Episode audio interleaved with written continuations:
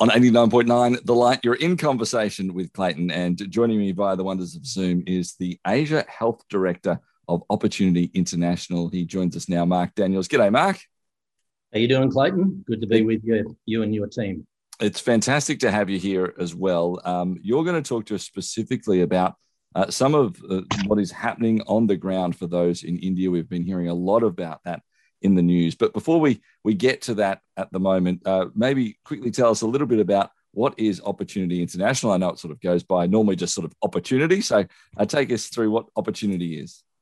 Yeah, look, uh, we're we're a global microfinance specialist, uh, uh, not-for-profit organisation. We uh, partner with Indigenous local organisations in in the field. Um, and microfinance is really microcredit, which is basically small loans to mainly women. 98% of our clients are women. It's also micro savings. Savings are incredibly important for the poor. It also involves uh, micro insurance and also money transfers uh, to those living in poverty. Um, you know, financial services enable those at the bottom of the pyramid to increase and diversify incomes, um, build human, social, and economic assets, and improve their lives in ways that reflect the multi-dimensional aspects of poverty. Yeah. Um, so, yeah, evidence shows that the poor will invest in a wide range of assets. That could be better nutrition, better health, access to schooling, a roof on their on their home, or um, or an expansion of a small business. Yeah, and look, I know I've read a, number of reports as well that show um, if you have uh, women who can invest as well. They tend to make better choices around the community uh, too, which is wonderful to hear that that's the what sort of what's happening for, for you around uh, through the work of opportunity. Help somebody perhaps who, who's never heard of it, and that's the first time they've ever heard of microfinancing and those various other micros you talked about. Um, okay, it's getting small amounts of money to those who are perhaps the poorest of the poor around our world who, who desperately need that support. How does it actually work? Someone here in Australia is um, saying, all right, I'm willing to, to put up a bit of money that gets passed through. How does it go from me giving and then, you know, opportunity can do something? Explain that for, for somebody. Yeah, look, um, so look, we're, uh, as I said, a charity organisation. We will send that money to the field, to our microfinance institutions, and that money will end up in the loan portfolio uh, of that entity. And so that money will be lent as I said, mainly to women. Um, we usually use what we what we call group lending methodology, and so you have up to 30 women gathered together on a weekly basis that will um, be involved in the financial tractions, transactions. So they'll get a loan, they'll come back a week later, they'll make a, a repayment. Um, but we also use that hour a week um, because we have the, the women captive to do training in, in business entrepreneurship skills, etc. So, um, yeah, it, it's we, we say that we're the only charity that actually gives nothing away because the money is, you know, the women borrow the money, they re- repay it with interest, and it ends up in the loan portfolio and that recycles. So, um, yeah. it's a sustainable approach to poverty alleviation. Yeah, and this is really important too, isn't it? Because we perhaps, uh, for those who are also unfamiliar, we've heard a lot and understand a lot about charity. I, am going to give this, and somebody in some other part of the world gets a bag of rice, or they get a helping hand and their kids can go to school, or whatever else it might be. But with this part, the, the difference is that the person is paying it back. Um, and with that comes not only a responsibility that perhaps is different, but also a sense of incredible worth too, right? Like these these are aspects around what microfinancing is that adds even more value to to what it is. Am I, I'm correct in saying that, right? Yeah, it definitely gives you know women dignity. Uh, it empowers the women. Um, I mean, uh, Muhammad Yunus, who was the founder of the Grameen Bank in Bangladesh, and I love what he says. He says charity is no solution to poverty. Charity only perpetuates poverty by taking the initiative away from the poor. Mm. Uh, and so, you know, for some of our clients, um, you know, it might be as simple as going from one meal a day to three meals a day. For other of our clients, uh, I remember a client in Indonesia, she's now on a ninth loan cycle. Uh, she started a pottery business. She's now employing 100 people and exporting. So wow. she has literally transformed a community because when you visit that village, there's a community health facility, there's a school, it's thriving. And so you know, the asset test test is are we transforming communities? Because at the end of the day, microfinance is one tool in the poverty alleviation program. It's not the only tool, um, but yeah, certainly very powerful. Yeah, and just the final part on this, and we are going to talk about then the income and the flow-on effect that it's having, especially in India at the moment. Um, in terms of uh, how I actually get that loan in the first place. I'm assuming it's not just anyone who wanders in, here's some money, and away you go. You, you have to go through a process of sorts. I'm, I'm guessing it's maybe not full streams of business plans that have to be presented, but there's probably somewhere in the middle between that. How does that work? Yeah, look, it's uh, it's basically we're lending um, mainly to poor women, entre- entrepreneurial poor, um, and so uh, they are generally uncollateralized loans. Um, so they're micro micro loans, and the average loan size um, is say about 300 US dollars. Um, typically, there's no business plan involved. What I generally find is the women are very, very street smart, and they know what will work in the community. And so, um, yeah, it's it's inspiring to see their ideas, their creativity, um, how they you know access larger markets, etc. Um, so it's a it's it's very powerful and yeah, incredibly rewarding when you kind of uh, look at a woman, um, you know, in poverty, and she turns around and says, "I can now make it on my own." Um, mm. And so we're really about providing economic choices for the poor for them to create their own pathways out of poverty. Yeah, it's just wonderful. Um, in terms of how someone gets involved, is it that I give a gift here in Australia and then um, I you said it's a loan. Do I get that money back in the end, or am I giving a gift and then, it, as you said, no. it sort of stays with the group there? Yeah, it's it stays with the group. We're a charity, as I said. We will uh, either decide to, depending on the regulatory environment in country, to either uh, play at various levels of the of the capital stack, so to speak. In some cases, we may take an equity position in an institution. We might provide uh, a, a, loan uh, loan or debt to that particular organization, or we might grant that money uh, to the organization as well.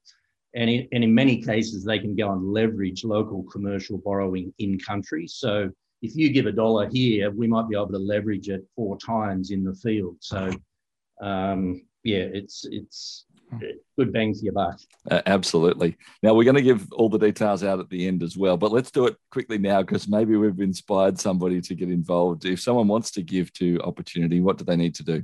They can just go to our website, uh, www.opportunity.org, and uh, you'll be able to donate online. Fantastic stuff. Um, now, we, we did say that you're the uh, Asia Health Director, and obviously at the moment, India is uh, such a key focus around the world. We know that the COVID crisis is huge at the moment there. We know that it is, um, you know, just each and every day getting more and more out of control. Um, how are you seeing the difference uh, at the moment? And I suppose, what are some of the reports that you're hearing through from uh, those who are actually involved in opportunity? Because I think you've got almost somewhere around like 6 million loans in India at the moment. Is that correct? Yeah, about about six million active clients, uh, Clayton. But yeah, the, it's a terrible situation on the ground. Um, you know, poverty is an experience that moves households from coping with one risk after another. And so this is just another example, um, the impact on the poor. But, you know, we've all seen the news from India, you know, the devastation, the, the human misery is before our eyes. Um, you know, hospital beds are unavailable, doctors and medical staff, you know, they're at breaking point, to be honest. Um, you know, and people are dying in hospital corridors, on roads, and in their homes. Um, you know, it's terribly distressing. And, you know, oxygen is the new currency in India as well. Uh, before COVID, oxygen c- cylinders used to sell for $10. They're now, they're now going for over $1,000. So, you know, there's a hidden market for, cylind- you know, oxygen cylinders mm. uh, in the market, but there's, you know, other markets as well. Um, you know, we're hearing, you know, even stories of you know, someone paying a bribe to sneak a last look at your loved one, uh, bagged and stacked in a, in a hospital mortuary. Um, you know, a surcharge for a priest who agrees to say final prayers. Um, you can just imagine if you're a poor, you know, poor woman and you're you've come down with COVID, um, you might need to sell your land, your home to even pay the deposit to get into a private hospital.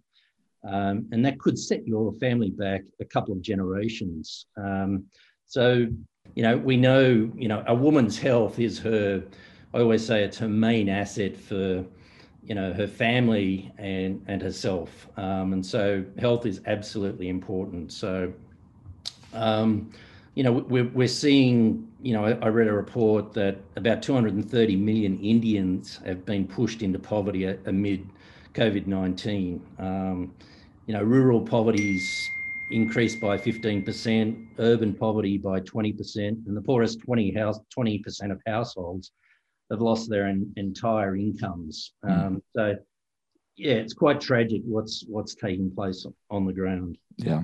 Mark Daniels is my guest. He is the Asia Health Director at Opportunity International. We're going to be back in just a moment uh, to talk about what are some of the opportunities that Opportunity are looking at in the midst of all of what is occurring in India uh, for those that they can serve um, through their various functions that they are about. So we're going to come back and talk more about that in just a moment here on 89.9 The Light. In conversation with Clayton. 89.9 The Light. You're in conversation with Clayton and the uh, Asia Health Director of Opportunity International, Mark Daniels, is with us. Mark, we've heard a, a lot already around um, how you, you, do your various aspects of microfinancing and micro insurance and a whole lot of other micros that we talked about, uh, and almost have 6 million clients in India who are, are taking up the services of opportunity and meaning that they can actually, you know, provide maybe the education or the employment for their family or the food or whatever else it might be. Um, it's uh, quite a remarkable thing that you are doing. We talked also a bit about the crisis in India with COVID 19. Uh, what are, for you know, deliberately bad pun, what are some of the opportunities that opportunity is actually seeing that they can help better because of the COVID 19 crisis? Yeah, look, um, opportunities uh, COVID 19 response strategy is really to work with uh, community-based microfinance partners uh, to provide emergency relief to the last mile of vulnerable communities where you know essential health services you know have been devastated, uh, decimated. Um, so what we we have a, a an approach um, where we're you know to, pre- to prevent infection in vulnerable pop- populations at risk. We're really tackling you know, rampant misinformation uh, through SMS, WhatsApp, comics, posters, voice messages, and in in-person meetings where possible. So, um, you know, a lot of our clients are illiterate, so comics actually work well in explaining COVID uh, to our uh, client base. You know, for those that have uh, mild symptoms or exposure to COVID 19, we're distributing um, food ration kits uh, and medicine so they can isolate safety safely. Um, you know, for many of our clients, stay at home actually means starve at home. You know, mm-hmm. which is just not not feasible. So, um, you know, also to manage COVID nineteen cases and mental health, uh, which is a major problem. We're providing remote care through telemedicine um, via helplines and a mobile app um, for our for our client base. Um, we're also using our uh, microfinance branch infrastructure network uh, to open up uh, the branch, spare rooms in the offices, basically, um, you know, to, to operate basic care beds and oxygen, and where needed, provide, you know, temporary ambulance services. Um, also, interestingly, the government have been approaching our microfinance partners uh, to do max, uh, mass vaccinations to improve immunity. So we're collaborating with local governments uh, to organise, you know, vaccination camps, and you know, because we have that trusted relationship with our clients, it's it's a good way to get people immunised. So I think we're running about 500 vaccination camps with about 500,000 people uh, being impacted. So lots, you know, there's there's no end of need as you can yeah. Clayton. Yeah, well, I mean, that's just remarkable that, that you're even able to just uh, logistically uh, start focusing on some of those, let alone all of what that is occurring. We, we also know this is going to be something that, you know, here in Australia, we went into lockdowns, and certainly here in you know Victoria, we understood the lockdowns and those sorts of things. But um, that that allowed us to have a break um, you know, a breaking point that that changed what it meant for COVID.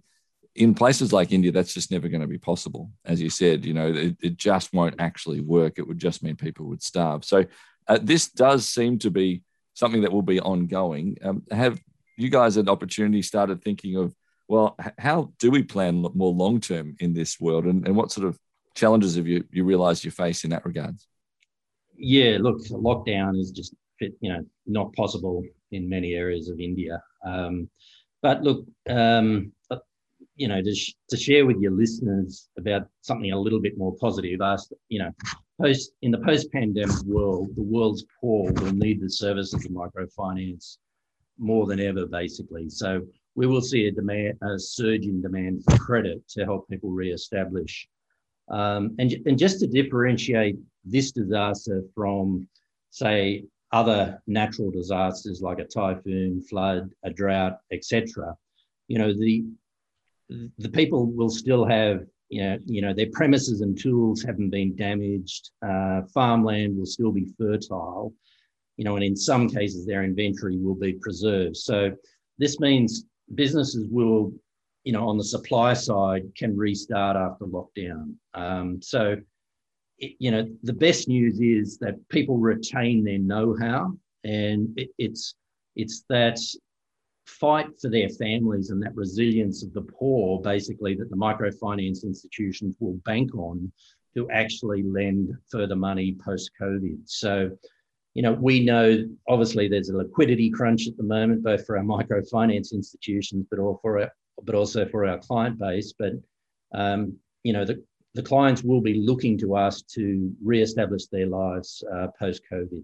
Yeah, and uh, I always say poverty is a distribution problem, and so because we have you know a network of uh, an infrastructure uh, reaching six million clients, we can add other uh, poverty alleviation um, on top of the microfinance uh, platform.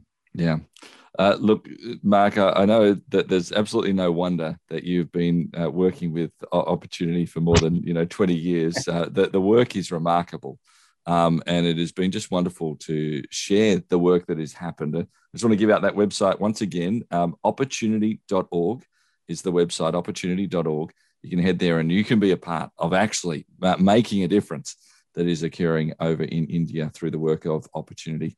Mark, uh, Asia Health Director of Opportunity International, we thank you so much for your time again today. Uh, thanks for sharing. Thanks, Clayton. Pleasure. Mark Daniels, my guest here on 89.9 The Light.